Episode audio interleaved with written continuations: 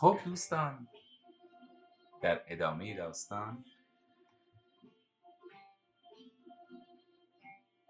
پس پدر گفت که سفر برای پنج طایفه شیرین تره گروه اول بازرگانان بودند. گروه دوم عالمان گروه سوم خوب رویان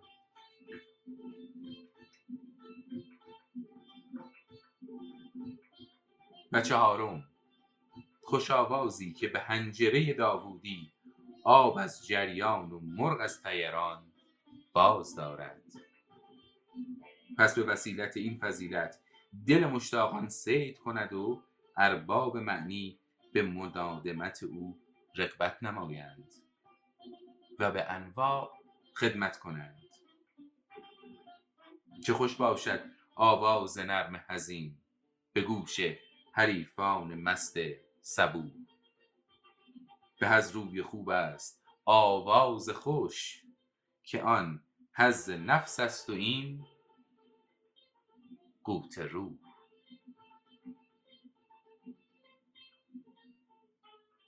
یا کمینه پیشوری که به سعی بازو کفافی حاصل کند تا به آبروی به تحصیل نان ریخته نگردد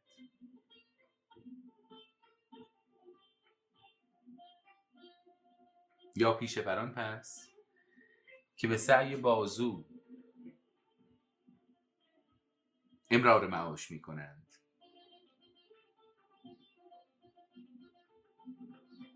چنان که بزرگان گفتند گر به غریبی رود از شهر خیش سختی و مهنت نبرد پین دوست. چون این صفت ها که بیان کردم ای پسر در سفر موجب جمعیت خاطر است و دایه طیب عیش و آن که از این جمله بی بهره است به خیال باطل در جهان برود. کسش نام و نشان نشنود. پسر گفت ای پدر قول حکما را چگونه مخالفت کنم؟ که گفتند رزق اگرچه مقسوم است به اسباب حصول آن تعلق شرط است و بلا اگرچه مقدور است از ابواب دخول آن احتراز واجب. پسر در جواب میگه خب حالا پس با نقل قول حکیمان چه کار کنیم؟ به خاطر اینکه گفتن درسته که روزی معینه اما باید برای به دست آوردنش تلاش کرد و بلا اگرچه مقدر و معینه. اما نباید در شکمش رفت. رزق هرچند بی گمان برسد شرط عقل است جستن از درها. ورچه کس بی عجل نخواهد مرد تو مرو در دهان اژدها. در این صورت من هم با پیل دهان بجنگم و با شیر ژیان پنجه درافکنم. پس مسلحت آن است ای پدر که سفر کنم.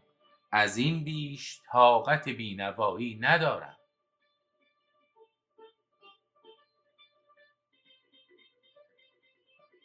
چون مرد برفتاد ز جای و مقام خیش دیگر چه غم خورد؟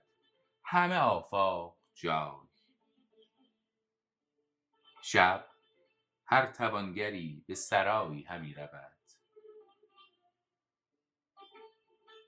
درویش هر کجا که شب آمد سرای اوست. این بگفت و پدر را ودا کرد و همت خواست و روان شد و با خویشتن همی گفت هنرور چو بختش نباشد به کام به جایی رود کس ندانند نام. صحبت پدر و پسر.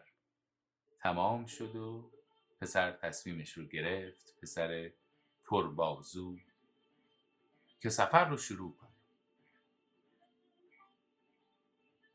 در ادامه داستان سفر این پسر مشت زن و اتفاقاتی که براش میفته رو با هم دنبال می‌کنه.